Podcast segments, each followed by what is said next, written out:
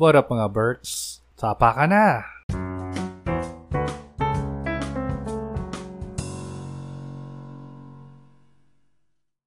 Hello and good day. This is Dandan. Hi guys, this is Dale. And welcome to Godless Longganisa, the 80th Republic's first Filipino podcast. Hello. Hello guys. We have a special guest today. Um, the former executive director of uh, the Humanist Alliance Philippines International.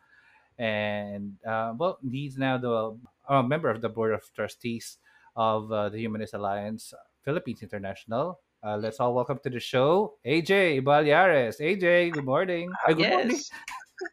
Good evening. Ikaw, natitense ka. Checking in. Yes, Dan and Dale, yes. Thank you for welcoming me sa podcast Ay, thank you for being on the show. Ano, ikaw, Dela, issue ka. Joke lang. May natatense Oh. ba? Meron may natitense. Alam mo naman, um, fangirling. May nagpa-fangirling. Bagong gising, bagong gising kasi. Ba, ba, okay lang. Yung itim na pansit, Ah. natanggal na ha, sa lalamunan. Ha, baka. Buisit ka. Okay, anong topic natin ngayon kay Pastor AJ? We uh, AJ uh, is with us today to tell him uh, tell us the story of uh, his life. Parang susundot-sundot siya sa between the topics of his de- uh, deconversion story tsaka about uh, humanism kasi mas masarap nga naman yung pasundot-sundot. True. Oh. Yeah, I I agree, no. Yun yung Tapos pwede kayong mag-shoot ng ano ah, question while na-narrate ko yung deconversion story ko. okay, Ah, so bali mga magbabatuan tayo ng mga tanong-tanong. Oo, so, pwede. uh, Kwento, tapos Ano pag nagtanong kami na kailangan namin ng kaliwanagan, syempre, nandyan yung pastor, di ba? kung, um, kung ano, Ang- mga information ba, ah, tungkol sa buhay-buhay natin. Mga, Charot. sige, sige. Joke. Baptist pastor ka eh, no? Um, Kwentuhan mo naman kami, ano, pastor. Okay, so paano ako na ano, maging atheist? Paano ako na deconvert? Okay, so sa start ako sa well, like sa kay Dandan at sa kay Dale, o, sa inyong dalawa at sa karamihan sa atin dito. Um, nag-start ako bilang very religious na person kasi yung family ko uh, I I come from a family of pastors and um, people who work for a church, no? Sa isang Baptist, very conservative na church. Yung level of cons- conservativeness, if there's such a word Ah. as conservativeness, um, nasa 10. na kasi yung mga Oh. babae sa amin, hindi sila allowed na mag-wear ng jeans. Ganong level. Mm. Right? So, they're only allowed to wear skirts like below the knee. Tapos, hindi kita yung elbow. Ganon. And then, um, we're only Ah. allowed to read the 1611 King James Bible, version of the Bible. Ah. Kasi, yun din yung, ano, yung parang blessed by God na Yeah, Ex- version. exclusive version na Ah. binabasa namin. And from uh, from natatandaan ko pa nga kasi nag-start din ako ng Baptist. Ito Mm. yung uh, group na hindi rin masyadong super ano upbeat yung music. Tsaka Yes. ano yung about sa Bible naman, ano, all the other versions are considered evil versions, tama ba? Correct, correct. So, lahat ng Ah. versions aside from the King James version of the Bible, 1611 to be exact, to be specific. Kasi there's New King James version. Iba naman 'yon. So, medyo may mga iniba Mm. silang words. So, yung King James, 1611 talaga, yung very specific. 1611 King James version of the Bible, yun yung only basis of truth namin. No? So, medyo um, napaka-close namin. Na, I mean, napaka-close-minded. Na that's what I meant to say. Tapos, yun, yung sinabi ni Dandan na um, yung only source of music namin is hymnals. So, conservative. And uh, piano lang at um, tawag ito? Organ. Uh, organ. yes. Ah. Gusto ni Dandan yan. May diin talaga sa word ng Sino? organ. Yung Yan. Sino ba ayaw pinipindot-pindot. Um, tapos, yun ano. So, uh, continue ko lang yung story ko.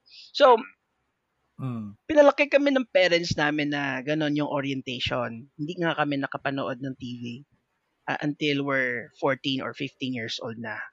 So, walang TV. Bakit? Hindi naman na hindi kami maka-afford ng TV.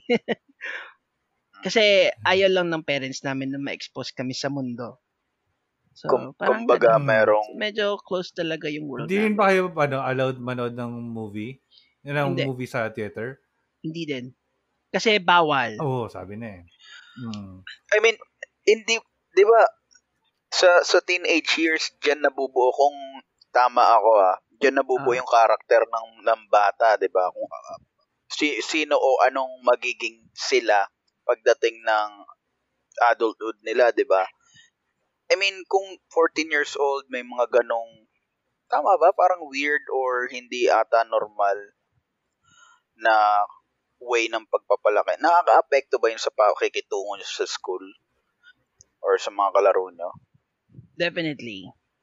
Meron siyang direct na impact sa For example, uh, nung simulang simula ng bata pa kami, parang di ina-indoctrinate kami na do not be equally yoked with unbelievers, di ba? Yun yung sa Bible.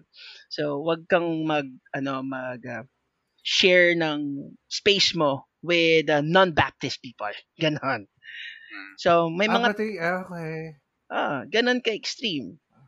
So, Hmm. G- ganun kami kasarado before. Mm. I mean, Pati ano, ka- kahit ano, ah, other denomination din pala ng Christianity, hindi. Akala ko more on ano lang talaga, more on grabe ah, na. other, oh, pag, pag hindi Christian, hindi pwedeng ka, ano, okay. Kasi, kasi may, wala lang, hindi ko akalain na ganun pala katindi yung mga, yung Baptist din. Kasi may mga ka-close din akong tropa, ganyan. Di ba, kayo yung may doctrine na ah, tatlo yung ah, persona ni, ni God, di ba? Pero Apo. one God lang. One God lang. Three in one. Kope ko. So, yun. Mm. At, ah, kasi yung, ano, yung tawag sa amin ay Conservative Baptist. Ah, kasi sa, sa Baptist kasi there's another spectrum naman na of Baptist. For example, may Midwestern Baptist. Ah, may Southern Baptist. Yung Southern Baptist Mm. yung nag ah, nag-adapt na ng mga drums, ng mga guitar, yun mm. sila. Tapos may mga meron pa ngang ano, wait, nakalimutan ko yung pangalan. Um merong Conservative Baptist, Fundamentalist Baptist, Bible Baptist. At Ah, mga ayan. oo. Okay. So medyo marami din, maraming variations ng Baptist. So nabilong kami sa Conservative Baptist. if if I'm not mistaken, yung Baptist ba yung may parang nung unang siglo hinanting sila tapos si yung kay Juan Bautista nag-start. Yeah, Yun yung Tapos- claim nila. mm, ito yung ano eh no. Tama ba? Yung last Ah. prophet si si Juan, ah, last apostle. Tama ba? yun yan? yung yun yung claim nila na yung ano namin daw, yung origin namin ay from John the Baptist. Ah, grabe. Pero claim lang naman yun. May may may Oo. tanong may tanong ako. Ah, ilang taon ka nagkaroon ng ah kumbaga na umpog or nagkaroon ng duda sa paniniwala mo? Anong high school naman ako, yun yung parang start na nag-question na ako. I, I, I started uh, Mm. questioning God. Tapos I kasi mean, an- nung, nung high school na ako, ako na lang mag-isa sa Oo. sa bahay. Kasi yung bahay ng parents ko, separate din sa bahay na tinitirhan ko. So, I was sent to a Baptist uh, school. Tapos, marami akong mga tanong, of course. Eh, tapos, hindi, hindi Mhm. nasasagot ng teacher namin yung mga tanong ko. Tapos yung mga basic na na response niya ng pe, ng teachers ko na it's not for you to know. Parang ganun. So y- you're Okay. you cannot contain the fullness of the wisdom of God, something like that. Yun yung mga Mhm. usual excuse ng teacher pag hindi na explain yung mga True. concepts ng ng Diyos. Kung kumbaga sasabihin pa nila nakatago sa hiwaga yung salita ng Diyos, mga ganyan eh, Um, no? Hindi mo maintindihan Oh, kasi totoo. ano ka lang um mor- isa kang mortal, parang gano'n. Mhm. I mean, may may specific ba na ah, ah, pagkakataon na parang oh, may nabang may may nakausap ka na ganito, ganyan or ah, pangyayari na hmm, mali yun na parang hindi ata tama yun na may mga ganun bang eksena? O meron, yung values teacher ko nung first year high school, tinanong ko siya, Ah, eh, eh, eh bakit? Eh bakit na yung, yung Diyos, um, He is all-powerful, He is omnipresent, all-knowing, di ba? So, he should have known na si Adam and Eve magkakasala, di ba? So, he should have stopped them, right? Or hindi na lang sila ginawa para wala nang kasalanan at wala nang hindi, hindi na mapupunta ng impyerno yung mga tao. Bakit hindi ginawa na ganon, di ba? So, tinanong ko yung values teacher ko. Yung usual excuse or usual sagot, usual na sagot ng teacher na tamad mag-research. It's not for you to know. Parang ganon. So, binara ako. Mhm. kumbaga, kumbaga nag yan yan, yan, yan yung part dandan na eh, yung mga na-experience nga natin na galing sa, 'di ba, sobrang fan tayo ng ating beliefs dati. Tinatalo ng Oo. logic yung yung faith eh, no? Ah, Oo. Anong anong naging pakiramdam mo nung syempre, yung belief system mo unti-unting gumuguho? Um, ano yung una mong naramdaman? actually, challenge ko din yung self ko. Kasi hindi Ah. masagot ng teacher ko. Uh, napaisip ako na Mm. yung teacher ko lang naman na hindi siya masyado intellectually gifted. Sorry ah. yun talaga yung term ko. no? hindi talaga siya ganun Ah. ka fan ng research. So ako mismo yung nag-research. Mhm. Sa research ko, Oh. napunta ako ng ano. Kasi nung high school ako, medyo outstanding student ako.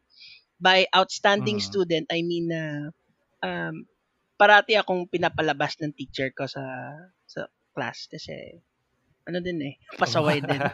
So, nasa nasa labas ako palagi ng ano ng classroom. At um Oo. yes, and uh, I was always sent to the library para hindi ako nag-idle dyan sa labas ng mga classrooms kung saan man kami na-assign na classroom. So, doon ako napupunta sa ano sa library.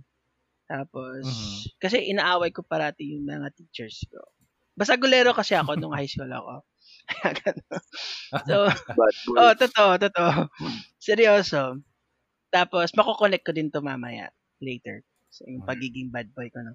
Pero nung, nung nasa library ako, doon ako nag-research. Napunta ako sa section na apologetics. Doon.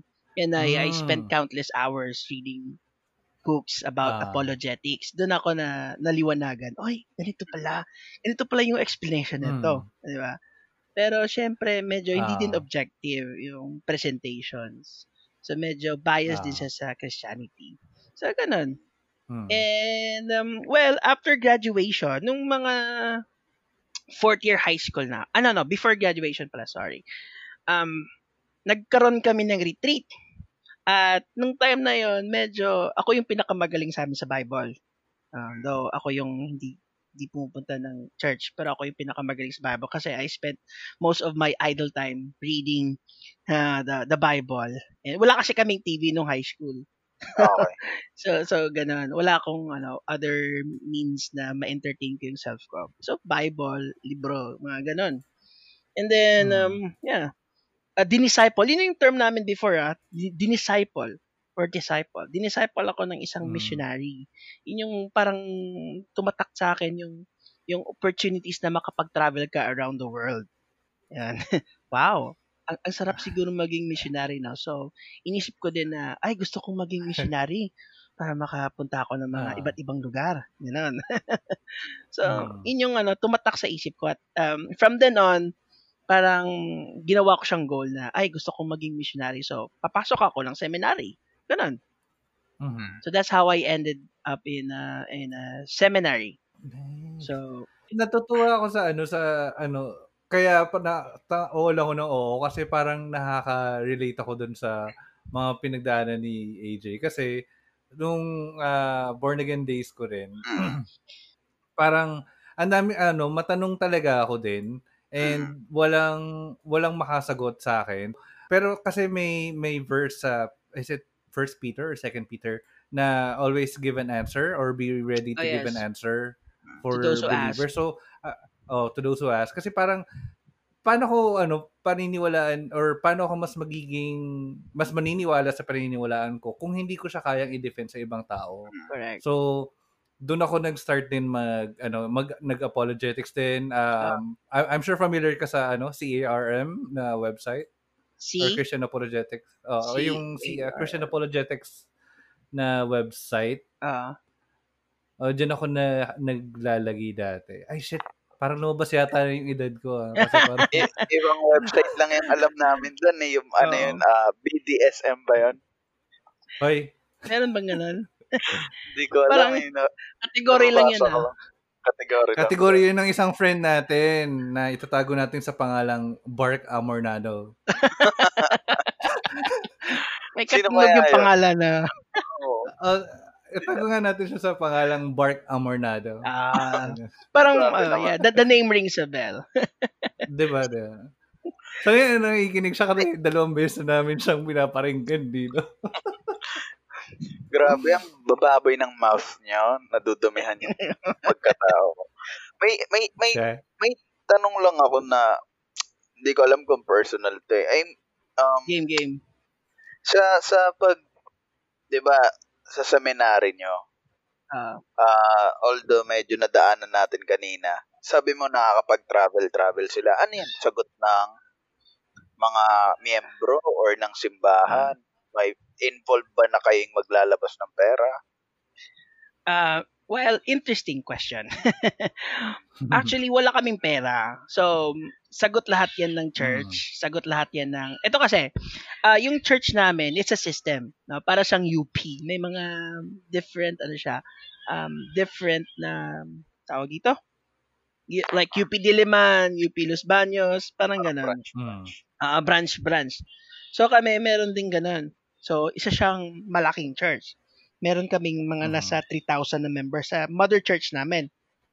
Tapos, every um, church or daughter church, yun yung tawag namin. Every daughter church, meron kaming parang funds to send out seminary, ah, I mean missionaries to different places.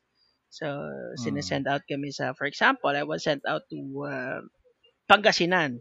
So, I, I spent there mga nasa three months din ah, para mag-mission Mm. lang. Pumunta kami ng mga communities.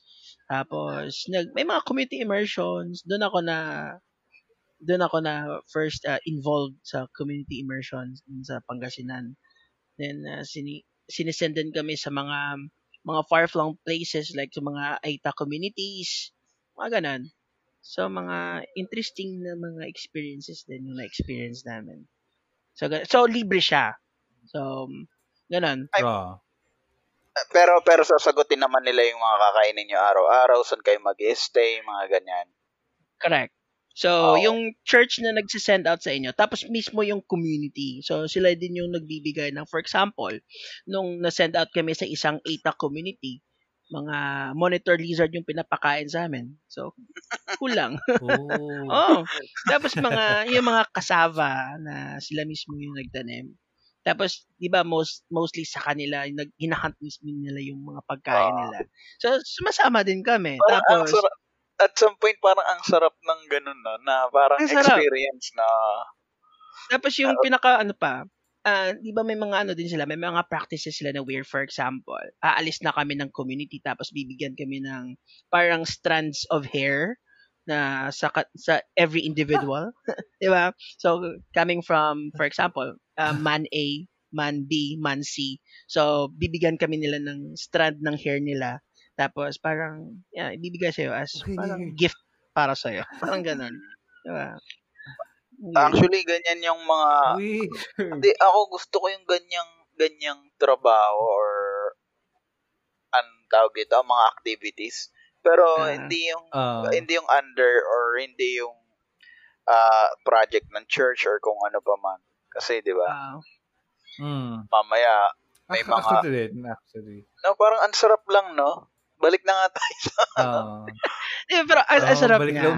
Pero yung pinaka bad trip ako kasi 'di ba we introduce I mean they introduce us to their culture and then we introduce them to Jesus. Parang ganito. Ganito yung nangyayari. Ah. So we introduce them to Jesus. So before nung dumating kami sa community na na ETA committee for example, naka, naka lumalabas yung dede ng mga women doon. No? Ah, eh, Ah. syempre, nagpe-preach kami about uh, dressed modestly, di ba? Mga parang ganun. So, we, ano, we teach them na, okay, you cover yourselves. Parang ganun. So, Ah. yeah. What we did, Kumbaga, we, nagpe-penetrate kayo sa culture nila na alien din naman sa kanila. Na, di ba? Correct. Hmm. Lakas mga conquistador ah. oh, yun yung ano namin, ginawa namin. Nagkikilty nga ako. Iniisip ko, mga, up until now, no, iniisip ko din, yung ginawa namin kagaguhan talaga yun. Kasi, yun yung culture nila ever since. Tapos, hindi sila nag, walang mali siya yung paghuhubad nila. Tapos, yun, Hmm. dumating kami, naging gago yung culture nila. Sorry for the term. Pero yeah, binaboy namin yung culture nila. All for Jesus, di ba? I- Imagine kung dumating kayo dyan mga bandang 450 years ago, malamang massacre yung mangyayari dun, no? Salvage. Salvage. This is Jesus, no? Pag, pag di kayo mga sumunod lahi ng mga mapang-api. ng mga, mga Indios. Pero, so, kaya pala medyo mahilig rin sa travel to si, kasi nakikita ko yung mga video na ito, more on, more on, um, mga travel videos talaga. eh. Oo. Milig, milig talaga ako ever since. Kaya nga ako na, ano, na-inlove ako sa idea na, uy, magiging misyonero ka, so pumunta ka ng seminary. Hmm. Kaya gano'n, yun yung parang um, number one na, na, na, ano, pa- what do you call this, purple cow for me na sumali ako ng seminary. So yun, seminary life. No, transition tayo sa seminary life. This I think the most Go. interesting part. No? Mm. Marami kasi akong interesting na bagay na natuklasan doon sa seminary. No, no, Okay, uy, so- ah, sige, sige. Go ahead. go, go, go. Hindi, Yeah, go, nung- go ahead. First year ako sa seminary. Tapos medyo, kasi athletic ako nung nasa high school ako. Varsity player ako ng mga iba't ibang sports, no? So medyo athletic ako. Nung napunta na ako ng seminary, of course, yung pinaka number one na manonotice nila, yung physical attributes ko. kasi medyo malaki yung katawan ko Mm. noon. Noon. Go, Dan. Go, Dan. Ay, sorry. Ah, sige. Ngayon, chubby na. Ay, So, lang yun. ako dito kasi Sa- nag-visualize na ako, charot. Okay. Anyway. Yeah, tapos, yun. Yung mga gago kong mga teachers before sa seminary. Kasi medyo ma- may kalakihan yung katawan mo. Hindi naman talaga na kailangan mong buhatin yung mga bato from point A to point B. Eh, pinapagawa din sa'yo. Like, yeah, buhatin mo yung mga bato na yan. Lagay mo sa point B. Tapos Mm. pagkabukas, oh, balik mo naman sa point A. Parang ganun, parang ginagago ka lang talaga dun sa, ano, dun sa seminary. Tapos, nung tinatanong ko, bakit tayo gumagawa ng ganito? Di ba, transfer natin yan sa point A. Bakit babalik ulit sa point A? Wala lang. Kasi you're doing it for Jesus. Parang ganun. It's a mental training.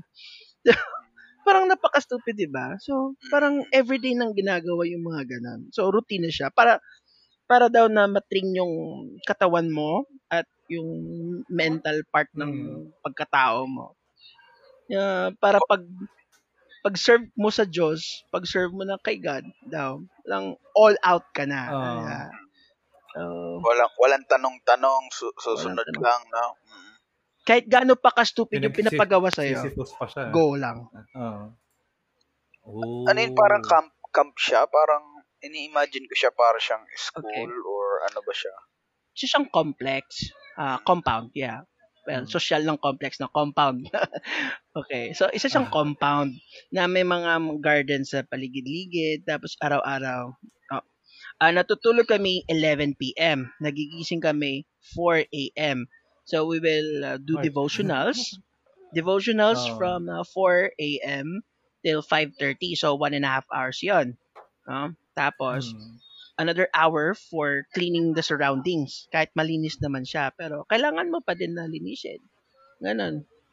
And then, ah, punta na kami ng library at magbabasa ng Bible. At ng mga kung ano-ano pa, mga commentaries.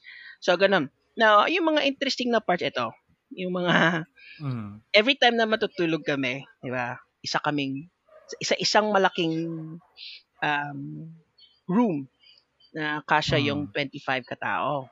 Tapos um hindi kami allowed na yung kamay namin nakatago under the sheet. Right? yes. well, you should know by now bakit. Kasi they're trying Hmm. to uh, make us avoid um, touching our main Ah, organ, ah. um, genitals. Parang Ah. ganun. So- magjakol, ganun. Oo, ganun, ganun. Sa simpleng salita. So, pinagbabawal nila sa amin yan. Ah, bawal mag mag, Ah. magjakol. Hindi ko pa masabi talaga no. Hindi, Oo eh. Ganun. napaka-human thing naman ng masturbation. Tapos, grabe, no? Exactly. So, yung Hmm. ginagawa sa amin, ginagawa kaming robot. So, at 10 p.m., uh, close na yung ah, lights off na. Tapos, may meron kaming Hmm. dorm manager. Tine-check every bed. Oy, bakit yung ano mo, yung hands mo na nasa ilalim ng ng kumot, no? So, kailangan mo ilabas Ah. yung kamay mo. Hindi pwede na nakatago. Parang ganon. Hmm. Tapos kami din, every time na maliligo kami, sabay-sabay. Okay? Sabay-sabay. so, Ay. oh. sabay-sabay. Except lang, yeah, and hubot-hubad, by the way. Hoy. Kasi hindi kami Ah, allowed na pala mag, mag-brief din sa loob ng CR. So, kailangan namin na magsabay-sabay na maligo. Except lang na mag, ano ka, mag, mag-poop ka, no? So, Ah. pag nag-poop ka, separate siya na, na, na cubicle. Tapos, Ah. meron naka-assign sa amin na tinitingnan yung paa mo kung nakaangat. Or, oh, kung nakaangat or something na nag-stretch yung paa mo. Ah. Visible yan from the outside, by the way. yung paa lang na part. Okay. Okay. Ah. Alam mo na kung bakit. Bakit nasa stretch Mm. yung calves. yun. So, nire-report yun Ah. pag merong ganun na incident. So, ganun ka-extreme. Okay. Tapos, um, four years kaming na, ano, na, na trap dun sa compound na yun. Hindi kami nakakala. Only once a Hmm. week pala, sorry. Only once a week lang kami nakakalabas. And not more than two hours. So, ganun. Grabe. Sana pala tinuloy ko yung mga plano ko dati mag, ano, no, mag Bible school. Na, grabe. Lakas mga, ano, ah. Oh, Oh. Silya, for ano, silya electrica ka. Sabihin, sobra. bakit apat Tapos- yung paa niya dyan? Oo, may mga ganun din. Tapos, ay, nagpo-propose. May, actually, may nahuli nga ako eh. Tapos, I was Hmm. actually about to report them. Tapos sabi ko, Hmm. okay, wait, katropa ko to ah. Huwag na muna. I'll let this pass. this time. Parang ganun lang. Kami-kami din mismo na, okay, pre, yung nakita mo, pass na lang yun ah. Parang ganun. So, may mga ganun din na mga um, internal agreements kami.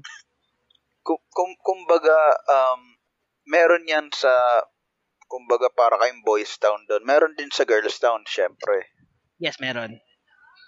Tapos, yes, interesting question. Kasi pag, di ba, boys and girls, separate din yung dorms namin. And then, um, if, for example, may nagustuhan akong babae, tapos uh, gusto ko siyang ligawan, uh, allowed lang ako na manligaw if second year na ako. Tapos, ito pa yung pinaka-interesting na Mhm. part kasi pag nag-usap kami ng babae, kahit nasa public place, hindi pwede.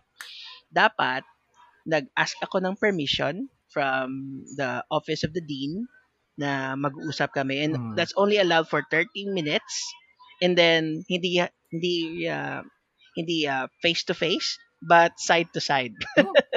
and at least 2 meters apart oh my God. May ganun ba sa Ganun. Bible? wala Wala, di ba? wala My God. Sabi ko na eh. Yeah tapos nung nas, nandun na ako doon ako nagtatanong bakit ganito ka-extreme Hmm. yung mga rules dito sa seminary ano ba yung nagagawa nito sa amin no instead na magiging matalino kami ma- mas masaserve namin yung Panginoon na sa maayos na paraan kaming nag, ginagawa sa amin Hmm. para kaming preso eh yun Mm. Actually, nap- napakapayat ko nung nas, nasa seminary na ako. Lahat kami payat, walang mataba doon. Grabe. Mm. Kumbaga para kayong nasa outreach na, no? Less, Correct. less, ah, yung bitay, kumbaga. Pero, ganun din eh. Pag, puma- pag pumapasok kami ng dorm, gas chamber na din yun. Kasi yung baho-baho. Oh. Oh. Ang ang nagkaroon naman ng mga syempre ah, may mga dirty little secrets naman yung mga halos lahat ng ganyan eh. Ikaw hindi ka Ah. naman na-involved sa ganun. To be honest, hindi. tanong, ah. Ay, oh, oh, okay lang actually. Pero, to be honest, hindi talaga ako na-involve sa mga ganun. Ang mga kaibigan ko lang. And, um, wala lang, hinahayaan ko lang sila. Tapos yung pinaka-disturbing pa, yung main pastor namin, yung yung parang senior pastor na tinatawag namin, yung parang cardinal ng Baptist denomination. Na siya mismo yung nahuli na involved pala siya sa nasa at least 12 women all at the same time. Tapos, yes, 12 women all at the same time. Kasi yung mga asawa ng mga babae na yon na involved, mga abroad. No? Siyempre, sa amin Mm. kasi, sa Baptist kasi, uso yung house visitation, di ba? Yan, yan, Wow. yan. Um, pumupunta kami ng mga bahay-bahay, parang mga Mormons at Jehovah's Witness din. no? Pumupunta kami ng mga bahay-bahay. Tapos, Oh. nagba-Bible study, tapos consolation, comfort, comfort, kunyari. Tapos ganun pala yung mga nangyayari din. Ibang, Tapos, spe- iba Oh. na pala yung pinapangaral, no? exactly. Mm, Ito pa yung pinaka-interesting na part. ganyan eh. Ah, yung asawa ng pastor, na parang, yung pastor na to, ah kinukonsider ko siya na mentor. Tapos yung asawa niya, yung babaeng asawa niya, um, may ano pala, may ka-fling na student ng seminary. So, ang ginagawa nila, every 11 p.m., nag-meet sila somewhere, somewhere dark. And then, uh, Mm. yeah, ginagawa nila yun in standing position. So, na-discover na yun, Ah. yung mga, mga nasa third year na yung lalaki. So, medyo two years lang yung gap namin. Tapos, they've been doing that for three years now.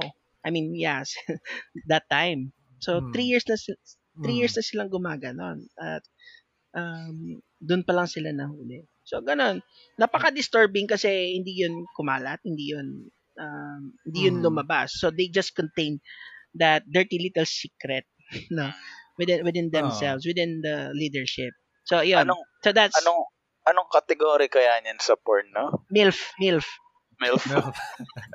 the milf yon oh ito pa Pastor. Pero would you say na yun yung nag ano, yung nag nag-shake ng faith mo or ano, uh, was Isa- just isa din one yun. of the ano? isa Ah. din yan but uh, I think the um, last straw that broke the camel's back was Ah. nung andun nung doon doon ako sa ano sa um, church ministry talaga. So after ng graduation namin, uh, marami na mga nangyayari. And then uh, yung ginawa ko kasi na, na I I dedicated countless hours reading uh, apologetics books, no? So medyo Hmm. confident na ako sa sa debating skills ko during that time. So yung ginawa ko, Mhm. ah, nakita ko tong Filipino free thinkers. Okay? So, yun yung nangyari. So, hmm, parang napaka ano ng mga tao dito, napaka-intellectual, gano'n. So, gusto ko na i-test yung ano ko, yung debating skills ko against them. And to my surprise, nandun yung cousin ko. Yung cousin ko na to, uh, atheist na during that time. And then, um, we grew up together reading the Bible. Yung patay niya nga is, uh, was a pastor. Na ngayon ay atheist na din. Mhm. so, interesting. oh, yes, yes. There's an interesting story. Like, I will will visit that story later. Pero, um, Mm. ah yun nangyari, ganito. Um, na-meet ko yung pinsan ko online dun sa Filipino Free Thinkers na forum. At dun kami nag-debate. Ah. And, um, yeah, it lasted for years. Not months, Ooh. but years. So, mga almost three years din na debate, no? So, Mm. every day may ah, comment ako tapos may comment din siya may sagot siya sa mga tanong ko. At may Ah. mga sagot may mga sagot din ako sa mga tanong niya ganon.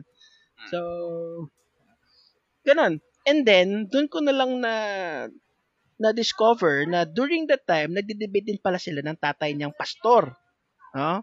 And then nag-post yung yung tito ko yung tatay niya na about about sa humanism Okay, about Mhm. humanism. Na dito na ako nag-transition.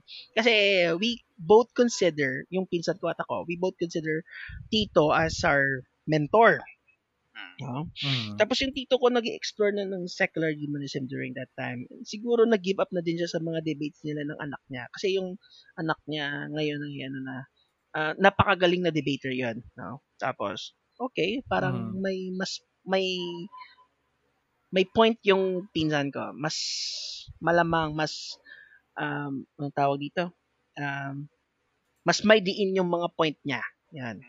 So, Mhm. in-explore ko din yung secular humanism kasi doon din ako na naintriga din ako sa mga post ng tito. Tapos nung inaral ko yung secular humanism, uy, ganito pala yung ano, yung paniniwala ng secular humanism na opposite pala to sa pinapaniwalaan namin mga Baptist. Kasi kami mga Baptist, naniniwala kami na ang tao ay pinanganak na makasalanan, natural na makasalanan. No? Totally depraved. Every ounce of your being is sinful. Mm. so, ganun. Mm. So, um, every cell in your body screams, I'm a sinner. so, Ah. ganun. So, gusto namin na Dahil sa Roman, uh, was it Roman 6 or 323 for all of sin? for all have sinned and come short uh, of And the for- glory of God. Uh, yan. Ganun. Yeah. So, Alam, alam mo, yun yung, na- na- sorry, sorry to cut you off, no? Pa, napansin go. ko yung mga magagaling sa Bible, sila yung talagang kapag, Mm. kapag tumalikod, talagang ang hirap mo rin, ang hirap rin maging kalaban ng, ah, ng, ng, for example, yung ganitong religion, nagkaroon ng isang mahusay na, ah, you know, pa- pastor, tapos naging atheist yun. Na, nahihirapan silang banggain or labanan kasi I mean, alam alam nun yung pasikot-sikot ng bituka niya eh. Kumbaga, na nagigits niya yung punto. Correct, correct. kaya ni AJ, di ba, pastor siya dati.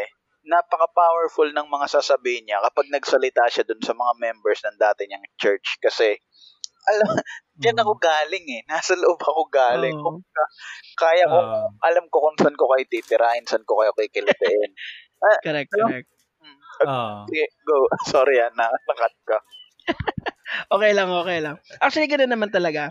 Na medyo alam ko kung ano yung Mm. mga weaknesses and strong points ng Christianity. For example, to, to be specific, uh, Baptist. No? So, yung strength namin na doon kami nagpe-preach, doon yung parang foundational namin yung you're born a sinner. Ganon. Mhm. So, you're born useless. So, you need redemption. Parang ganon. Totoo. So, Guilt. kailangan mo ng yeah. Jesus. True. Ah. You need Jesus in your life. So, we present the need and we present Mm. the solution. Parang ganon. Mm.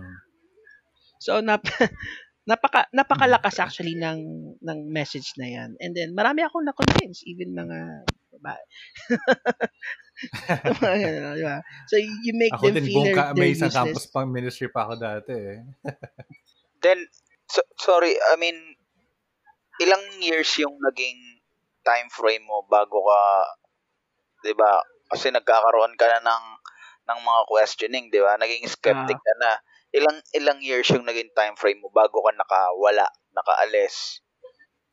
Medyo mahirap sagutin yun na. Pero ito, di, di siya specific. Pero na-feel ko lang talaga na, uy, nagta-transition na ako eh. Na, na, nasa Patas Forum na ako. Tapos nagigets ko na yung Mhm. point ng ano ng mga nagpo-post doon. Medyo before close-minded pa, mukha pa akong ah, tunog gago pa ako noon, no. Asshole, asshole pa ako noon na sumasagot sa forum. Tapos nung naliliwanagan na ako, ito pala yung point nila. Ay, oo, tama nga. Tapos pero medyo mahirap kasi tanggapin eh. Kasi ilang years ko itong pinag-aralan ng Christian faith and Totoo. Christian doctrines. Even to the Totoo point na I studied Hebrew and I studied Greek. Oo. Ganun Mm. ka-extreme. So, inaral ko yung Okay. Hebrew na na sa sarili ko lang at minaster yung Greek pala, Mhm. sorry. Para medyo mag-gets ko yung point ng writers in the original language. So, ganun. Mm. Parang ganun. Tapos, wala. wala din ano. Wala kasing, for example, yung is, is yung historical value ng Bible is even questionable. Ganun. So, Sure. parang nonsense din yung pinag-aralan ko. Parang ang ang hirap lang no sa ating mga sabihin hindi ako tayo or sabihin na natin nandun na lang tayo sa nakakapag-isip ng normal.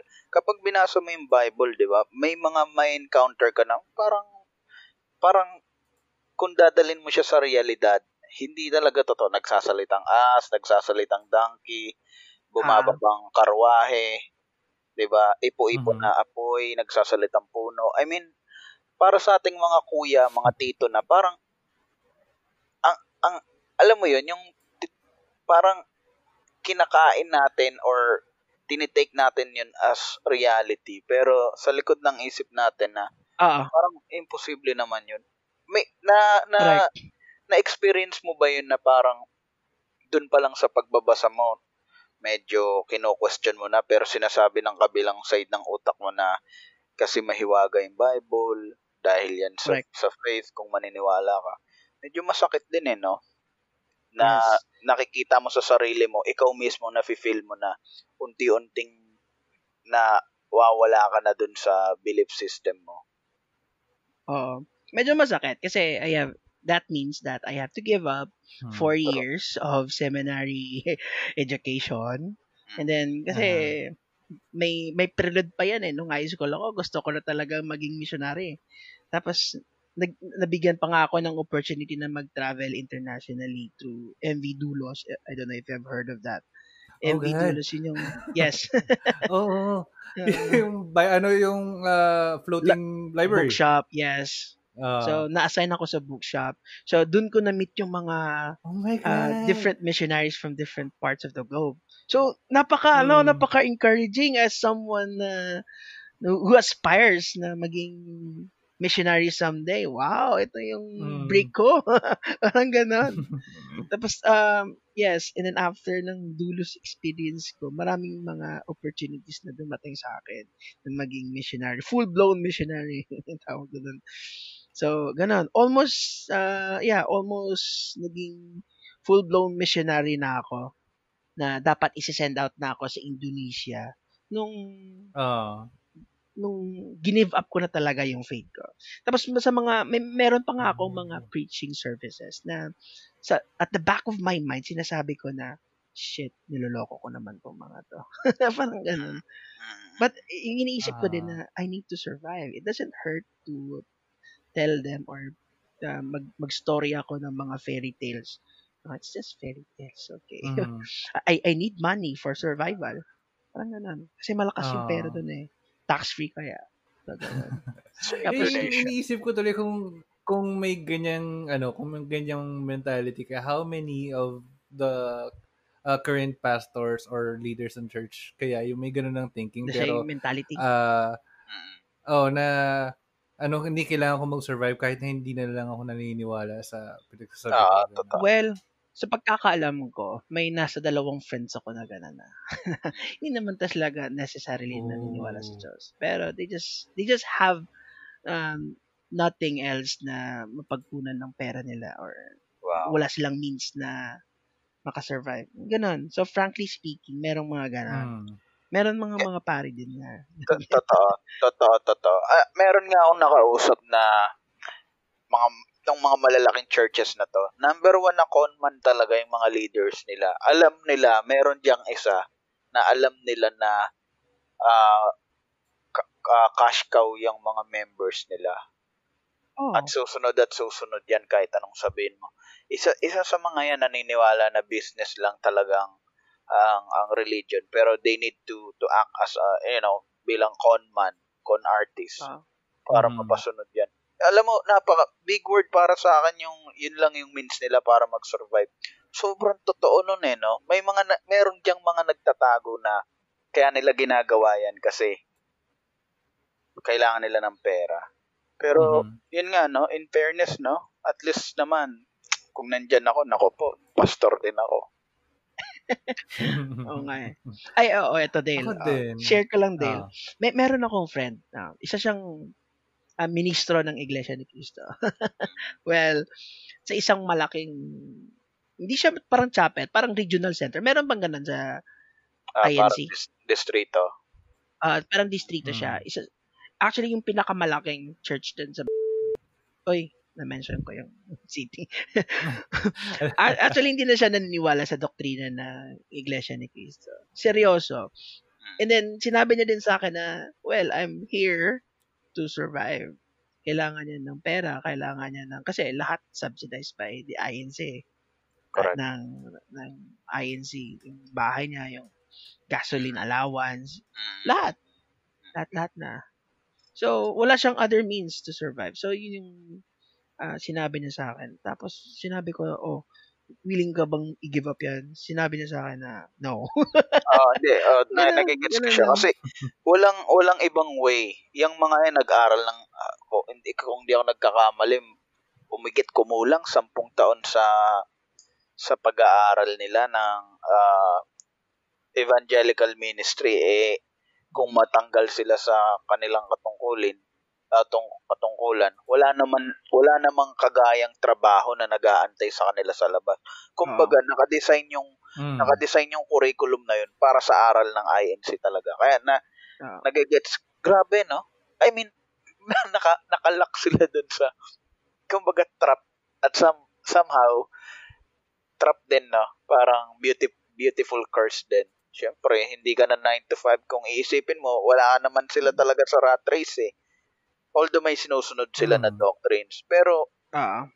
yung the fact na magpakatotoo ka sa sarili mo pero hindi mo magawa kasi yung Ah. biological needs mo, kailangan mo ng tubig, bahay, kuryente, gasolina, tapos mag stay ka na lang doon. Ako po, napakasakit din. Mahirap. gusto ko rin yun, i-insert lang doon ako. Kasi marami ako mga friends na pastor na actually, ah ano sila, members sila ng LGBT, pero hindi, siyempre, hindi sila makalabas as, as ah, Ah. LGBT people. So, yung ginagawa nila, marami silang mga exploits outside of their territory. Pumupunta sila, for example, ng other islands at doon sila nag-hire ng male prostitutes. Ooh. Yes. so, I'm fully aware of those. Uh, nangyayari talaga yan. Mer- meron ako mga close Ah. friends na ginagawa nila yan. And then, uh, inaamin naman. Kasi close kami. Pero pag Ah. nasa... Paano nila nagagawang tas sa harap sila sa harap sila sa congregation na parang kalilinis na parang ako meron May din ano ako kasi. Ah. I mean, Go. mer meron din akong, di ba, may mga masasama rin akong lihim, pero hindi naman yung tipong ganun katitindi na magsasalita ka na parang yung sarili mo yung, di ba, pinaparinggan. Nakamalinis sa lahat. Oo. Ah, Ah, sa akin kasi may concept kasi na absolution sa sa Christianity absolution of sin. na oo ah, I think mas pro ano prevalent to sa sa Catholicism pero yung absolution na kapag humingi ka ng tawad you're completely ano you're clean of your sin, sin so parang okay lang Yes. Actually, sa Baptist, meron din ganun. At uh, may Hmm. tinatawag kaming sinner's prayer. So, yun yung parang uh, specialized na outline ng prayer na kailangan mong i-pray para uh, mapatawad ka sa lahat ng mga kasalanan ginawa mo. Ganun. So, sinner's prayer yung tawag nun. Kahit, kahit, kahit ano pa, kumbaga, no. Regardless on kung ano man yan. Basta Kaya- sincere ka. Pero sa ano, sa religion yung yan, meron ba kayong kakatwa? Di ba? For example, ako as ah, dating INC, uh, just to clarify lang ha, it- this is not an anti any sect or religion na na conversation. About lang to sa mga pinagdaanan natin bilang mga dating nasa na nasa nasa ilalim ng dogmas, ng doc, doctrines, ng religion. I mean, Ah. sa amin, ang kakatuwa is yung kilala kami na hindi kumakain ng dinuguan, di ba? Kasi ang dinuguan nga raw ay buhay. Meron din ba kayong mga ganyan? Pag sinabing Baptist, ano ba yung parang nakakaiba, kakatuwa, weird na doctrines niyo? Yung trademark may sa alam ako amin. sa Baptist an- ano yung ano yung sa'yo, Dan? eh yung alam ko sa. Baptist ano Mga Ano, ba? ano? May nagtat Nangingiti. speaking in tongues sa sa Baptist. Or may mga. Baptist na hindi, di ba? Ah, sa amin kasi hindi kami nag-speaking in tongues. So, Ayun pala, ano bawal sila noon.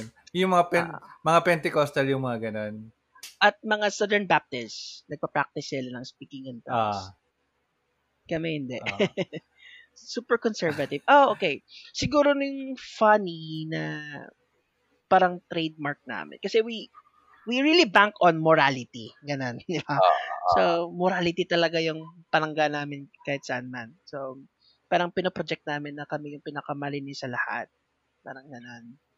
So, o- outside of the Baptist congregation are considered sinful. Parang ganun. So, yung mga, oo. So, yung mga funny na, no, kasi, well, may So- mga friends ako na pupunta lang sila ng library at doon sila nagchuchuk-chukan. Ah, mga ganun.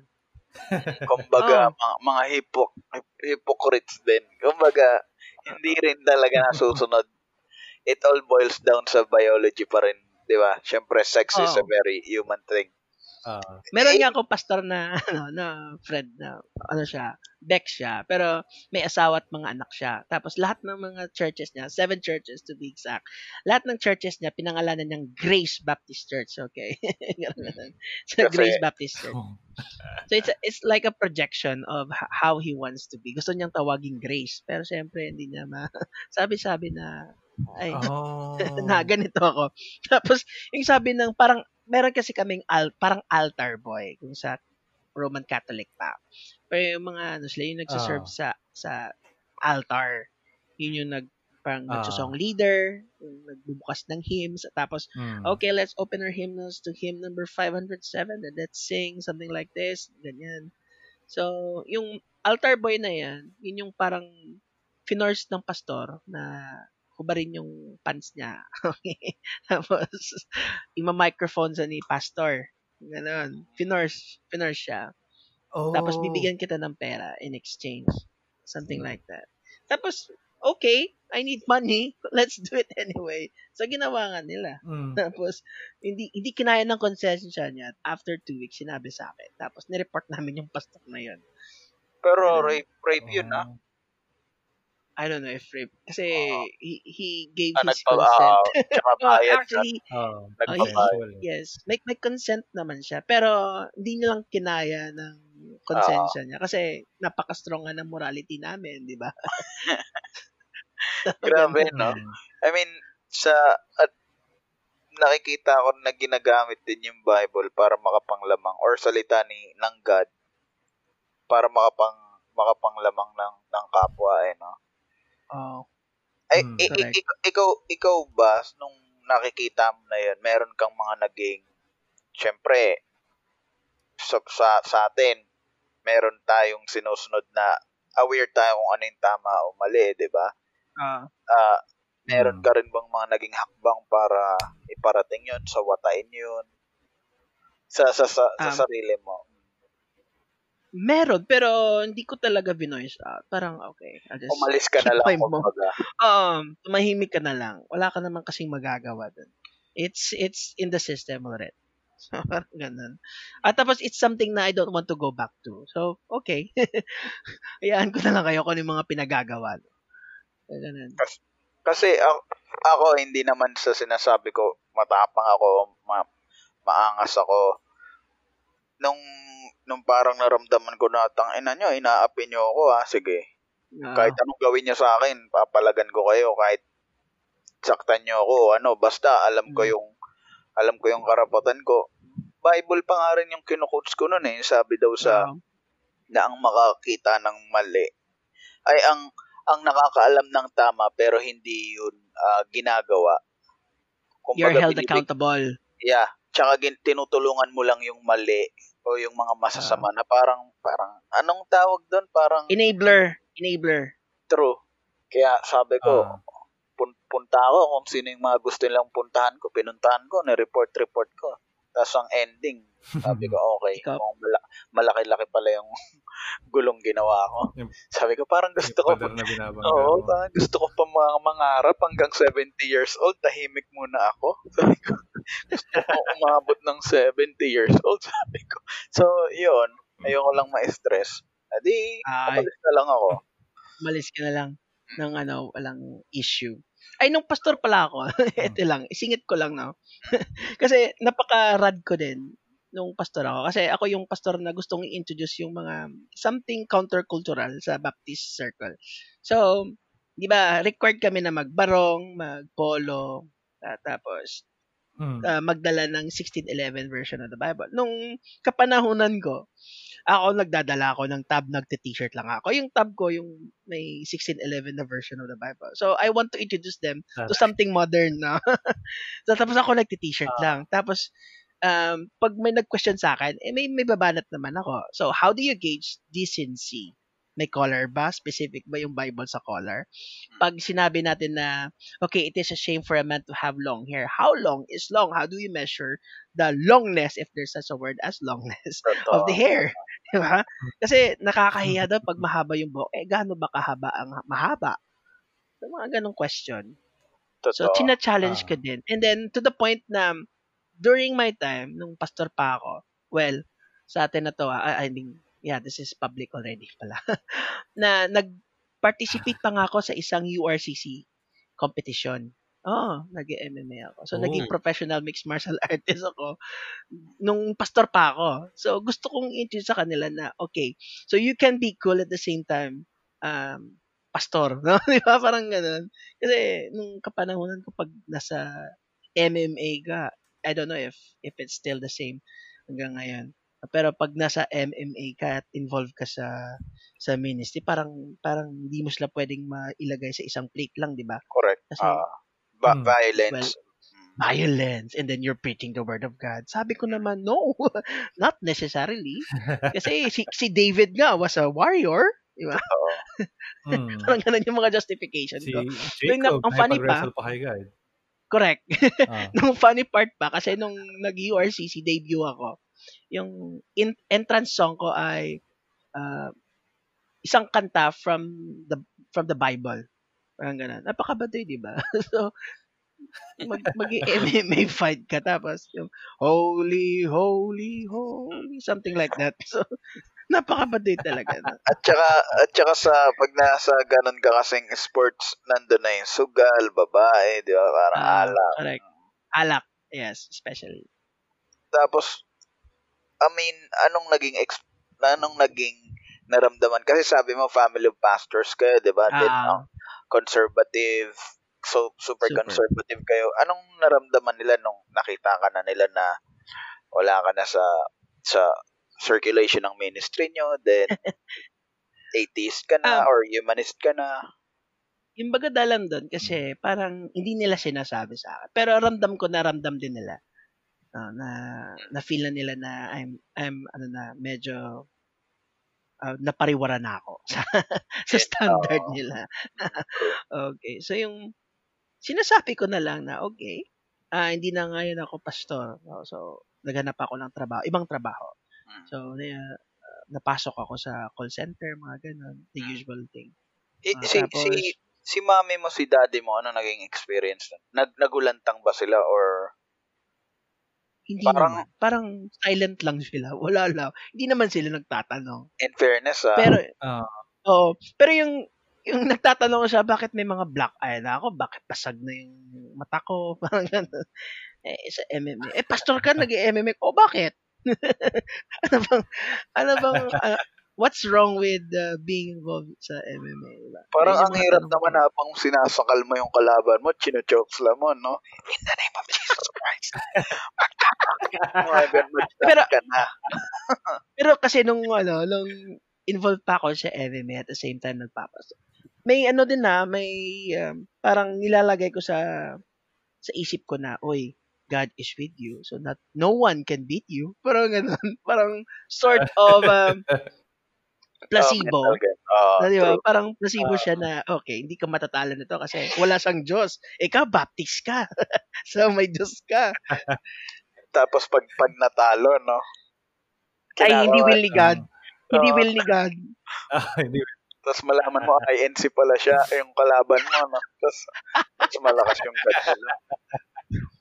Pero, hindi, pero hindi naman, di, di ko naisip yun ha. Pero nung, every time na matatalo ako, marami akong talo. Mga apat na beses akong natalo. So every time na matalo ako, yung, yung justification ko lang, okay, God did not want me to win. Just that. so, Napaka, napakadaming loopholes talaga kapag nasa Christianity or nasa kahit anong religion ka, no? Kasi kahit anong gawin mo, mapabad or mapagood, meron siyang ah, basket na paglalagyan sa sa mga pages ng ng ng Bible eh. Yung mga nangyayari sa mapagod, mapabad. Meron yang Yes. meron yang citas, may verses yan sa sa Bible. Romans 8:28. Di ba, Yeah. no? Ah, naalala ko nga, di ba sinabi ko, ah, nung, nung kinuwento ko sa tropa ko na nagigi, nawawala na ako ng pananampalataya, binasaan niya ako nung parang sita sa Bible na may mga lingkod din ng Diyos na nawawalan rin ng pananampalataya. Pero pagsubok lang yan. Mga ganong Oo. bagay. Alam mo yun? Eh, nakita nila dire-diretso. Nandito na ako sa... Sabi ko nga eh, hindi na talaga ako babalik. At wala nang way para bumalik. Wala na ring reason para bumalik. Ah, sorry ah. Ah, ma, ma, maibalik ko lang dun sa buong buong family nyo, pastors, and then nakita nga nila na ikaw ang lumihis ng daan. Wala bang nangyaring sa side ng parents mo, yung family nila, na pinush ka na, uy, pabalikin yan sa ganito, ganyan. Wala namang ganyan. Ah, parang tinutukso lang nila ako. Every time um, yung family ko, tapos ako, may, may mga gatherings for example. Tapos they ask me to lead a prayer. Parang mga ganun lang. Parang kinukulit lang ako. Tapos alam nila na medyo hindi na ako involved sa church. Tapos sinasabi ko naman na hindi na ako marunong mag-pray. Tapos, ikaw na, please, please. Parang mga ganun. Pero inaayaan ko na lang. At tapos, oh, mi- paminsan-minsan, I give in. I, I sometimes lead a prayer for them. Hmm. Kung ako doon, memorize. Dati nga, pag tinutokso ka na mag-lead ng prayer, ano mo lang, mag-him ka lang ng mga nakakatakot na tunog. Hindi na nila. Oh, um, ano kaya, no? Mag-lead ka ng prayer, no? Oo nga, no? Tapos magaganyan ka, tapos ilabas mo yung puting kalapate, no? Tapos iinumin mo yung dugo sa gitna nila. Awatin niyo si Dandan! Awatin niyo si AJ! Nagkagulo sa... Tapos, ah, oh, ganun. Tinutukso nila ako. Pero, wala naman. Wala naman siyang... Ilang ilang years ka nang nasa humanism or nasa... Siguro na sa 2013, nasa ano na din. Seven, seven years. Yes, seven years. Ooh. Tagal na rin, no? Medyo Sa- matagal na. Sa mga sa mga panahon natin, eh, sa mga panahon na yun, medyo bago pa lang rin yung word na atheism sa karamihan eh. Na, although nag exist pero hindi pa ganun ka Hmm. ka-push, no? So, Tapos when- may impression din kasi ako before, sorry, ng sa mga atheists na parang napaka-extremist nila. Parang ganun. Na, ki- parang napaka, ano kasi, nung welcome ko sa Patas, napaka, well, during the time kasi nagkakagulo na. so medyo, hindi din maganda yung pag-welcome sa akin. Tapos hindi ko ma-feel yung, ah, di ba? Gusto mo kasi ng, gusto, gusto ko nang i-declare sa sarili ko na atheist ako. Tapos ito yung pagig, ito yung magiging ano ko, magiging Bungad. community ko, mga na, uma, nag-aaway, di ba? So it's some it's something that you don't want to belong to. di ba? Hmm. So gusto ko ng isang ano, isang community ng mga tao, mga tao, mga totoong tao na they they care for each other. Parang church din before, pero wala lang God Ah. element. Ah, true. So a sense of community. So that's um yun yung hina, hinahanap ko during that time. And then I found it in Happy. Okay, ito pala yung mga atheists. So they care they they care for people, uh, nag-outreach din sila, Mm. nag-outreach din sila kagaya ng mga ginagawa ko dati pa, but with- without the God element. And then this uh, group um na, may medyo may may concern sila sa environment, mga mga ganun. So doon ako na na-attract and from then on uh, na nasa happy na nag-enjoy. So, Uh, na, uh, na-mention mo yung ano, uh, go ahead. eh. sorry, sorry. So, atheist, nag-start ka rin muna sa atheism bago maging maging humanist. Parang sabay. Hindi ko kasi Hmm. na ano, hindi ko na talaga na binigyan ng divide pagiging atheist, being a Mhm. secular humanist. Para sa akin kasi same lang sila. They just have different garbs. so they just wear different garbs. But I think secular Ah. humanism is more palatable. More on parang And, uh, altruism, no?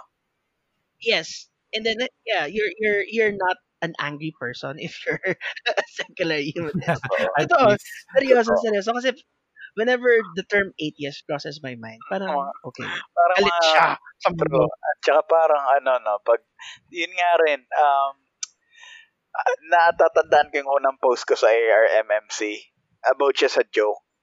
Ah, Hmm. ah, ang dami talagang doon ko na realize okay, kakapain ko muna yung yung yung um yung community na to kasi parang lahat sila ready to to debate na eh. Parang nga pag sinabi mong 80s, teka lang, ready ako para makipag-argumento sa'yo. Anytime, anywhere. Parang ganun, no? Oo. Galit. Pero, well, e- eventually kasi, well, as, as you um, uh, make friends sa mga kapwa mo atheists, nafe-feel mo din na, ah, okay, hindi pala lahat ng mga atheists ay mga ganun ka pugnacious na. Ganun sila ka. Mm. ka palaway. Mm. Ganun. Oo. Tsaka hindi rin lahat matatalino. Joke Ah, totoo, totoo. Seryoso, hindi lahat. Yeah, it's it's a common misconception kasi ng mga pag atheist ka equals to being Pero, intellectual. No. Eh, Pero isang common ground ng mga 80s, marurupok na dan. Ah, Marurupok. saan part? Ako hindi. Hindi naman. Ah, gusto Kaya- kong ano, ipa-qualify sa'yo yung marurupok. Hindi. Pero, totoo, totoo. Seryoso yan. Pero Marurupok in a sense na very liberated. Parang gano'n. totoo kasi, dan, di ba, may crush ka sa Yuma, Yuma, sa Happy? Ay, Ano, gano'n? um, tayo ng ibang topic. Kasi May crush ka sa Ano? Happy. Uubos na yung oras. Kasi nga, di ba, may guest tayo. Ay, Hindi oo. nakakahiya kapag Ah, pag nag-overtime, no? But, Tama, but, tama. Oo. but ang laki ng butas ng ilong mo habang nagsasalita. Nagpapakit ka ba? Papakit Puta, ka. ina, papakit, papakit ang laki ng buto ka. Ina. Ah, charot. Ah, sige, ah, going back. Anong, Ah, ah, may, may, may masasabi ka ba about sa mga, alam mo na, ah, mga kagaya mo na naglakas din ang loob na nagpakatotoo na lang rin sa sarili? Ano yung mga steps Ah. siguro na para makawala? siguro isipin na lang na, alam mo yung ano, yung story ng isang palaka na nasa loob ng well. Ah, Ah, tapos kaibigan siyang crow. Tapos yung crow, sinasabi ng crow sa kaibigan niyang palaka, Oy, ah, may mga kagubatan akong napuntahan. May mga ah, karagatan, mga bundok at mga kung ano-ano pa akong nakita. So, it, ito lahat nakita ko sa, kasi lumabas ako ng, hindi ako nasa pwesto mo. Nasa labas ako ng, Mm. ng well. No? So there's there's so much to see outside of the well. And then the frog replied, No, no, I'm just I'm a frog and I'm happy be here and I just want to spend the rest of my life inside this well. Parang ganun. And then I, I just want to challenge my friends out there na who are, who are still thinking na mga palaka kayo. Mga- meron Ah. pang, true. Kumbaga, meron, meron, meron pang mundo bukod There- dyan sa ginagalaw. there, there's a world out there and you need not to be afraid kung ano yung mafalpakan niya because there's a lot of opportunities waiting for you. All you need to do is just open your mind.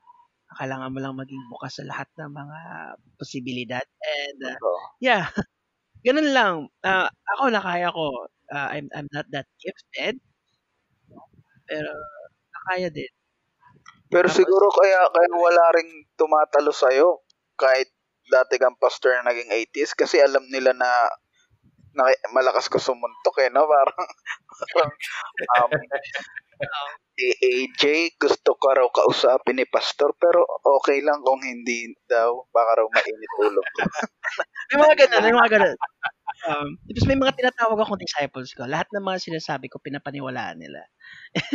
tapos, tapos ngayon mga pastor na sila, they're successful in their trade as pastors. no? And I, I don't I don't want to Mhm. disturb them anymore because yung iba sa kanila may dalawa ng kotse. No? tapos, tapos, tapos sabi ako, tang ina, disciple ko lang to ah.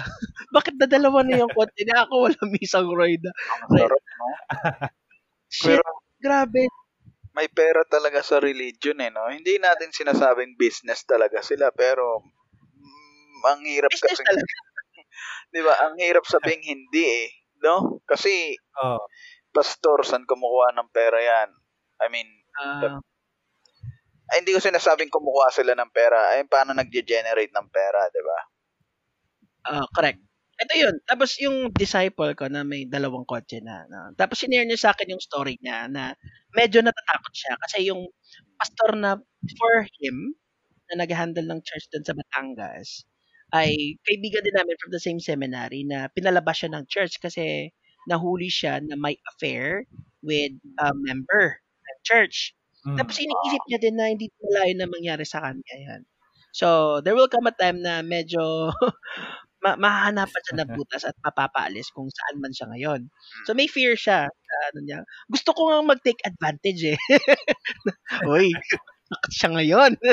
Maybe it's just a perfect time for me to introduce him to the progressive concepts of secular humanism. Pero I didn't do it. Kasi iniisip ko din naman na, oh shit. Kasi, anong mangyayari sa kanya pag nabuksan na yung niya sa mga ito? Well, I, I need to do that compromise now. Kasi that, Hmm. that's his comfort zone. And I don't want him to go to all those shit na pinagdaanan ko. So, okay na. Let, let him, ano, let him decide kung ano yung path na gusto niyang tahakin. Parang ganun. Not Pero- enforce my needs. Sorry. sa, sa totoo lang, yung mga sobrang, sobrang, ah, yung mga fanatics na, yan nga, umahok ng Bible, may makausap lang yan na, na magaling talaga mag, mag-deliver ng message. Ah. Kapag Mm. tuma, kapag, kapag tinalikuran nila yung, yung religion nila, naging rebelde, tapos talagang, alam mo yun, yung talagang parang nakawalang aso sa kadena. Ganun yung nakikita ko sa mga, ako kasi, yun yung feeling ko eh, nung sabi ko, shit, wala palang ganito. Parang Ah. napakadami ko pa palang kailangan gawin sa buhay ko at may enjoy ko pa.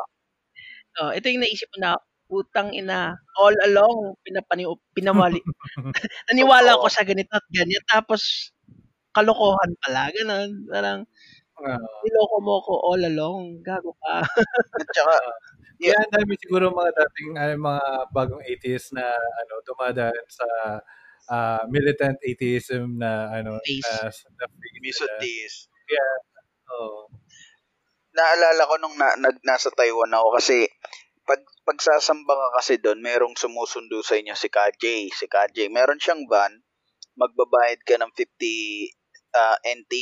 NT kasi tawag nila doon eh, New Taiwan dollar. Ah, Mm. papunta 50 pesos, pabalik 50 pesos. So 100 NT. Ah, Mm. eh meron kaming dalawang pagsamba sa isang linggo. So 200 times mo sa isang buwan. Bali kumbaga oh 800 800 NT din 'yun. Eh yung 800 NT na yun, medyo kapag maliit lang yung 30,000 sahod mo. Kumbaga mal, malak maliit lang yung value ng NT, parang 1.7 lang ata eh, dollars. Pero Hmm. I mean, kapag kapag short lang, maliit lang yung sahod mo, medyo kumukonsumo talaga siya. Na-realize ko nga, nung nag-compute-compute ako, simula siguro nung sumamba ako hanggang nung mga panahon na, alam mo yun, meron kaming mga gantong handugan, maghahandog ka sa ganyan, gantong abule, ganyang abule. Sabi ko, shit, siguro meron na akong bahay at meron na akong simpleng kotse or meron na akong maliit na business na umiikot. Alam mo yun, yung sayang. Sana maaga-aga nakilala si Dandan tsaka si AJ. Uy, meron din akong feeling din na na kung sana medyo napa, napaaga yung pagkamulat ko, medyo siguro nag-invest din ako sa, nung panahon ko, di ba, six years ako naging pastor, and then four years din sa seminary na useless din. Ten years din yun ah. So siguro pag ininvest ko yun sa, for example, master's degree, parang mga ganon, or nag, Mm. nagpalat ako ng buto ng, ah, for example, kung saan man dyan, eh, nakapag-ipon na siguro ako. Mga ganon. True. kumbaga medyo kumurot-kurot ka na rin dun sa mga mga offerings, no? mga, mga- pero, Pero honest ako, tema, hindi ako talaga kumurot ng kahit minsan. ka- kahit kahit babae, babae lang yun. Oo, oh, syempre. Pero, Kurot. pero, hindi talaga. Oo, kasi iniisip natin para kay kay God yun, no? Nung mga panahon na yun, no? Parang, ay, nako. Kung alam ko lang. Charot. May, mahirap sa sa religion ko dati, ma- mahirap pitikan kasi ah, meron talagang naka-assign na na tungkulin para lang bantayan 'yon. Alam mo 'yon, yung ilan yung bilang ng ng supot, sino-sino yung mag magkukuha ng ng abuloy, saan siya pupwesto, saan siya saan niya ilalagay yung handog, bibilangin yun sa harapan. Alam mo 'yon, parang sabi ko sa amin mahirap rin gawin.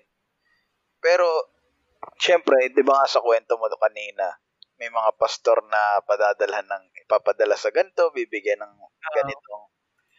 Parang ang sarap lang ng ganun, no?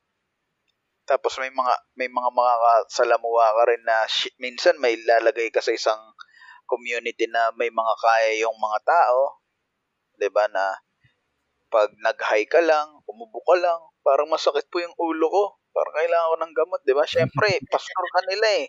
You're the Ah, you're, ikaw yung yung kumbaga anong tawag dito? Ikaw yung shepherd nila, 'di ba? Shepherd tama Correct. ba? Kahit yun ang gusto, oh, yan, yan.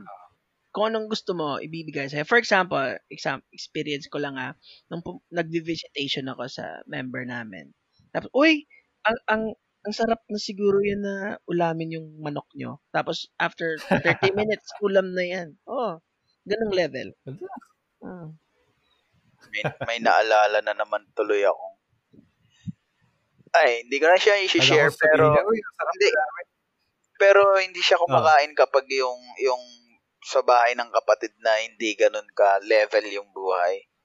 Doon siya sa kapatid na level ang buhay kumakain. Sa ayon ayon sa chismis wala na rin. Hindi na rin siya Minsan Active. ganun naman talaga eh. Hindi, actually wala na siya sa mismong church namin. Nakakatawa Oo. lang.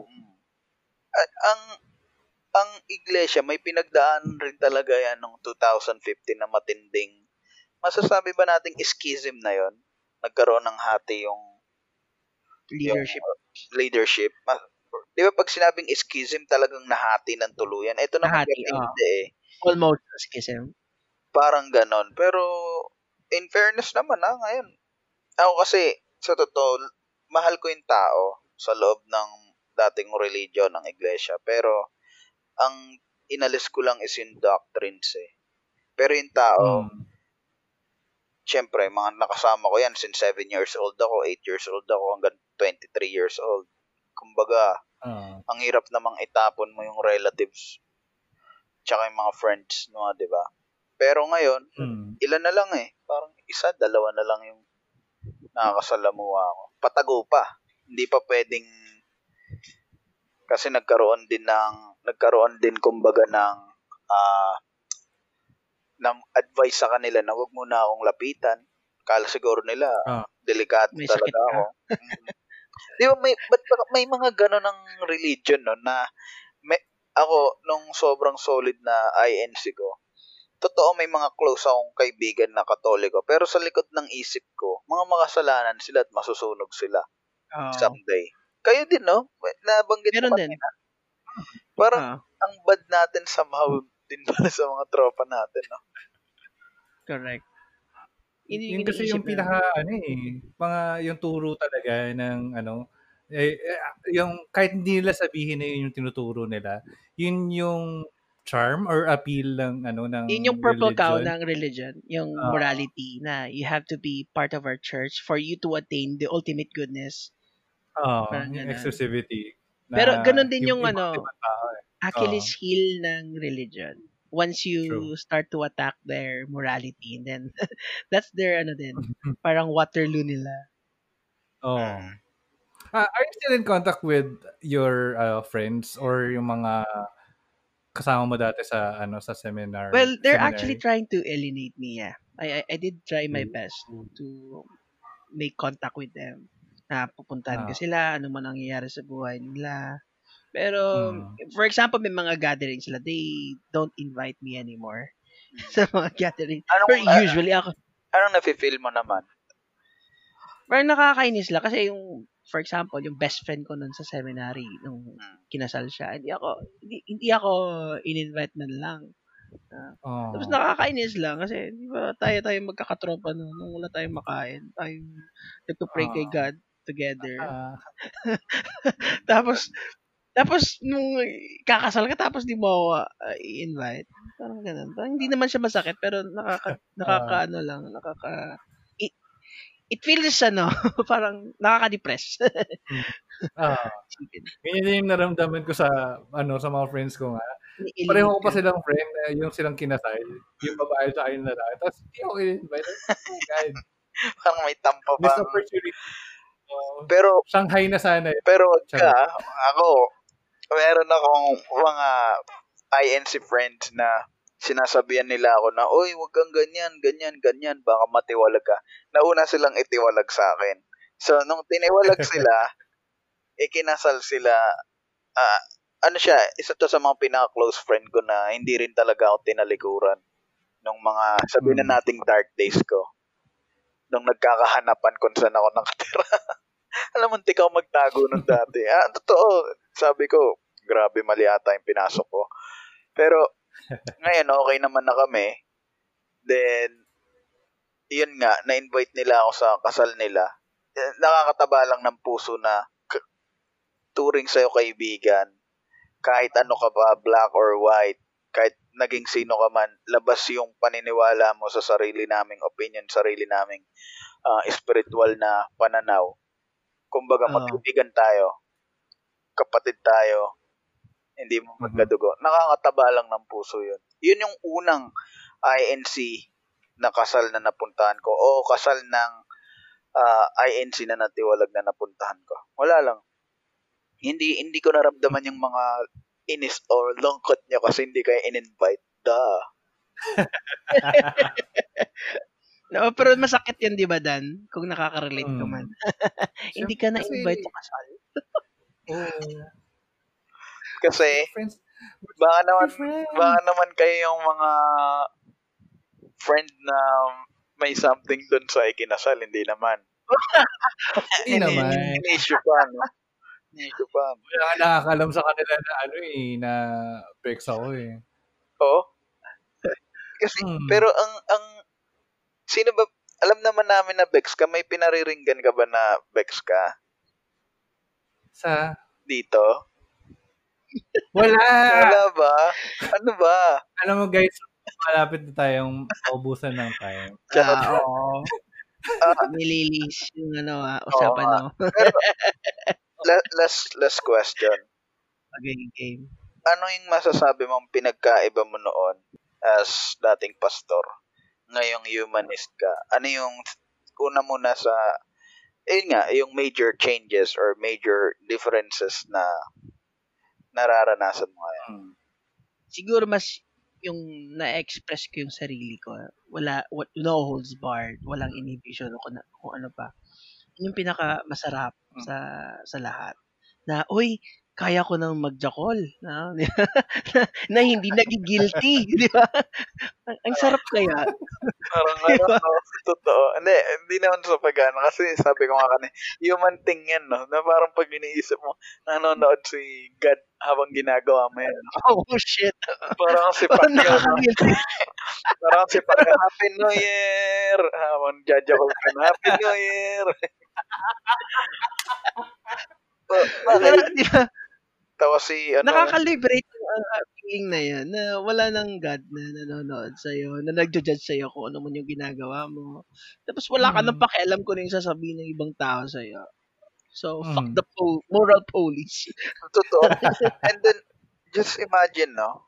Na, napunta ka sa hell kasi nung binasa na yung mga kasalanan mo, okay naman eh, sabi ni Satanas, parang okay naman yung naging buhay mo sa lupa, ayun, nagjakol ka, last day on earth.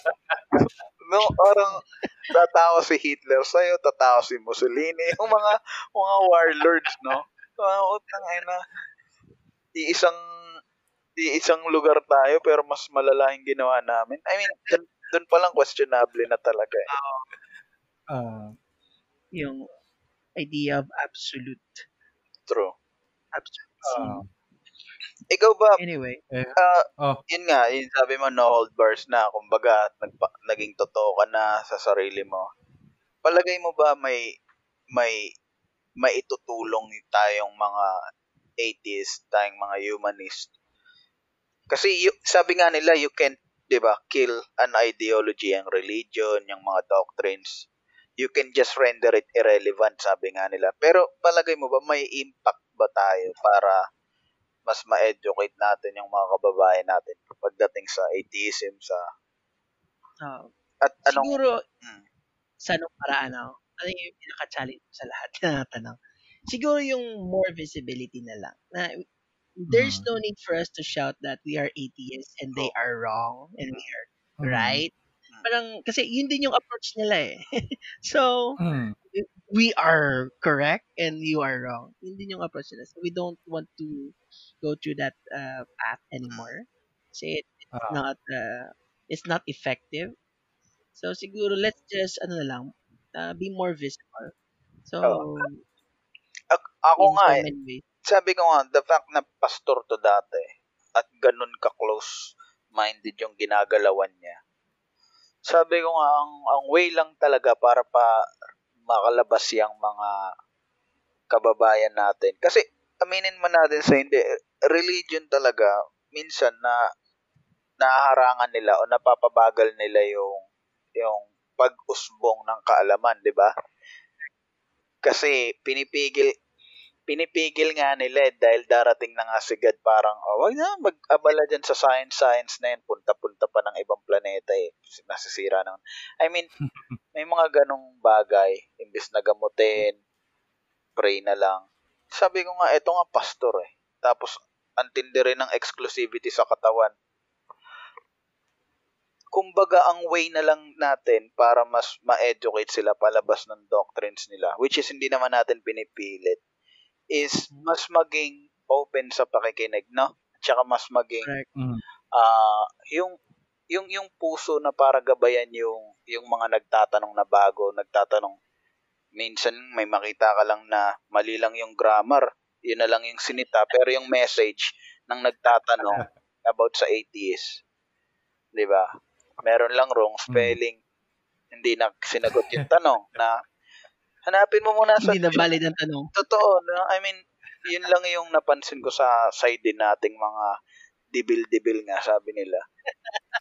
Mm. Siguro, tama ka, mas i-educate lang, mas Oo. mas maging visible lang yung yung willingness natin na ano ba yung gusto mong sabihin? Maging mas maamo? Mas malambot yung puso? parang ganun na din. Hmm. Eh, Ikaw, parang, ano tayo, welcoming lang tayo. Ganun yan, lang. yan. Di ba? Don't Hindi- make them feel na exclusive tayo. Oy, mga 80s kami, mga Ah. elite kami. Ah, ganun. parang parang i-check mo muna yung yung IQ niya bago siya magkaroon ng karapatan na Maging, tawagin yung sarili niya na atheist. hindi no, you nila, don't. hindi nila alam, no? Ako nga, yung tanong ko kanina, di ba, yung preposition ng on or in sa on behalf, in behalf. Sobrang ano, Ah. weakness ko yan. Ikaw, Dandan, ano namang ma, ma final ano na ba to? Final, final messages na Last ba to? words. Ah, last words na ba to? Parang, Okay, hinahabaan mo. Ikaw, Dandan, ng harot-harot Oh mo. yeah. Sakto lang tayo. Uy, ako talaga yung maharot. Sakto nga lang tayo. One, one hour, 29 minutes. Pero AJ, aware ka ba? Na, wala Ah. akong alam dun na. Hindi, kahit Hindi chismis, wala. Na, Wala akong naririnig. Wala. na may nagka, Ano, na may ano, nagka, let, nagkakrush sa'yo. Normal naman. Pero Oo, hindi ko na- naririnig. normal naman yun. No? Meron kasing ano dito eh. ano, ganun. uh, Bakit? ba't yung salita? Kaya hindi ka makapagsalita kasi yung itim na panset na nilunok mo kanina. May bagong gising pa kasi ako. So, hindi pa buo yung, ano, yung cognition ko. Tara na, let's wrap up na. Oo, Ah, ikaw, ikaw wala. Oh. Ano? hindi, ah, so, um, teka na, nawala tuloy ako. yung, landi-landi naman eh. Rupok-rupok mo? Gawa ka ba sa malunggay? Hindi. Oh, so, um, Uh, AJ, I, I heard na you have something coming up next week sa uh, sa Happy and um, it's called Duyan. Um, can you tell us more about uh, what Duyan is and what's gonna happen next week? Ah, yeah, it's uh, just a visitation. Ah, parang pupunta kami Mm. sa isang place na mga mga mga batang may HIV or HIV positive na mga bata. And then let's, um, magvi-visit lang kami and then uh, we'll give them something na lang. And then ganun, Mm. parang give them may, actually may session din sila na na parang tawag dito, give to give them moral support. Ah. something like that. So hindi ko Ah, talaga ma- nga eh. Na, nakikita ko may ah, may mga self-awareness seminar, Oo, laughter self-awareness yoga, seminar. session. So, um, I heard this or I got this from the Facebook page, Mm. uh, uh, Humanist Alliance Philippines International. So, since this, this is gonna be um, uh, published tomorrow, uh, um, I I think um, that we still have time to gather some more help from our listeners and some from uh, other from more people uh, before mag-start yung program. So, um, from what I'm reading is we will need some supplies like uh, school supplies, pencils, ball pens, uh, paper, notebooks, art materials, crayons, and coloring books, and vitamins. Mhm. Tapos milk supplements like uh, well, milk supplements, bear bread. Actually, should we mention the, oh, wala pa naman tayong sponsor, so pwede Wala sponsors, mga Bona uh, pwede, uh, Bona Ah. Kid, Dactum. So, um, they, uh, if uh, people are uh, interested, um, to give their they can donation. uh, uh, yeah, to uh, they can give uh, donations in kind and in cash, right? Uh, yes, they can. So Mm. we have uh, two main contact people for that. So Mhm. that's Kleng and Kates. So they're the ones Okay. na assigned for for taking care of the donations. hmm So, um, for anyone who are interested to help out or to join the uh, the event, um, you could uh, email uh, happy at uh, info at At Happy Humanist. happyhumanist.org. Yes, that's correct. Uh, or just directly that's- message us sa Facebook page na happy. Mm. And then also the, the event page, pwede din mag-message dyan. Duyan, I Love Without Borders Mhm. na Facebook event page. All right. So we're also sharing the information sa uh, Facebook page ng Godless Longganisa and we'll also uh, share the info sa Twitter and uh, Instagram. Alright. So, Thank you. ayan. Ayan. Um, anything else? Eh, may, uh, may final messages or final, ah, itong final message na naman ako lagi. Uh, parting words. Bakit final lagi? Okay. Pang-anim na Final, final, na final, yan. final. may, ano, may parting words ka pa ba, uh, AJ? Parting words. Sa mga? Uh, Ah, siguro let's just continue sa sa kung ano man yung ginagawa natin. And uh, this is a very important vehicle for us to um, parang i-popularize or make make public the ideas of secular humanism, yung godless longganisa. So I so commend you guys for doing this. Kinilig naman masyado. So, yes. Cheers. Cheers to Cheers to Atheist Republic for having this uh, tool. Tool. yes. Thank, thank you rin sa pagpapaunlak sa aming invitation. Yeah. Yes, you're so, Anytime. short notice nung ano lang to. Friday ko lang yata siya nasabihan. Or Saturday Oh, ah, morning. Ah, kung Friday eh, wala pa ako dito na. So, actually, kakarating ko lang from from Malaysia. Wow. Ah! Okay. Sige. Si Ah, Dan sorry. Mahilig mag-travel yan eh. Ay, ganun. Sama mo ako dan. Ah, ano ba yan? Dan Dan, natunaw na yan. Wala na. Babalikan po natin si Dan Dan. Makalipas ang ilang kaalala. Hindi, alam ko na may may mga plans na ano magpunta ang happy dito sa Cebu. Cebu kasi you have Ah, ah. ano people here din. Oh. Gusto ko rin pumunta ng Cebu eh. Seryoso, Cebu. Oh. Tsaka Bacolod. Pero next time Game, na siguro. O, or, uh, ano, Um, wrap up na natin. Uh, AJ, Oh, thank you sa, ano. Pastor ah. Thank you. And thank you for listening, guys. Have an Uh, Uh, awesome thank day. you ulit AJ and yeah, God bless you everyone God and bless. Bye. Bye-bye. God bless. Bye-bye. Thank you, uh, AJ.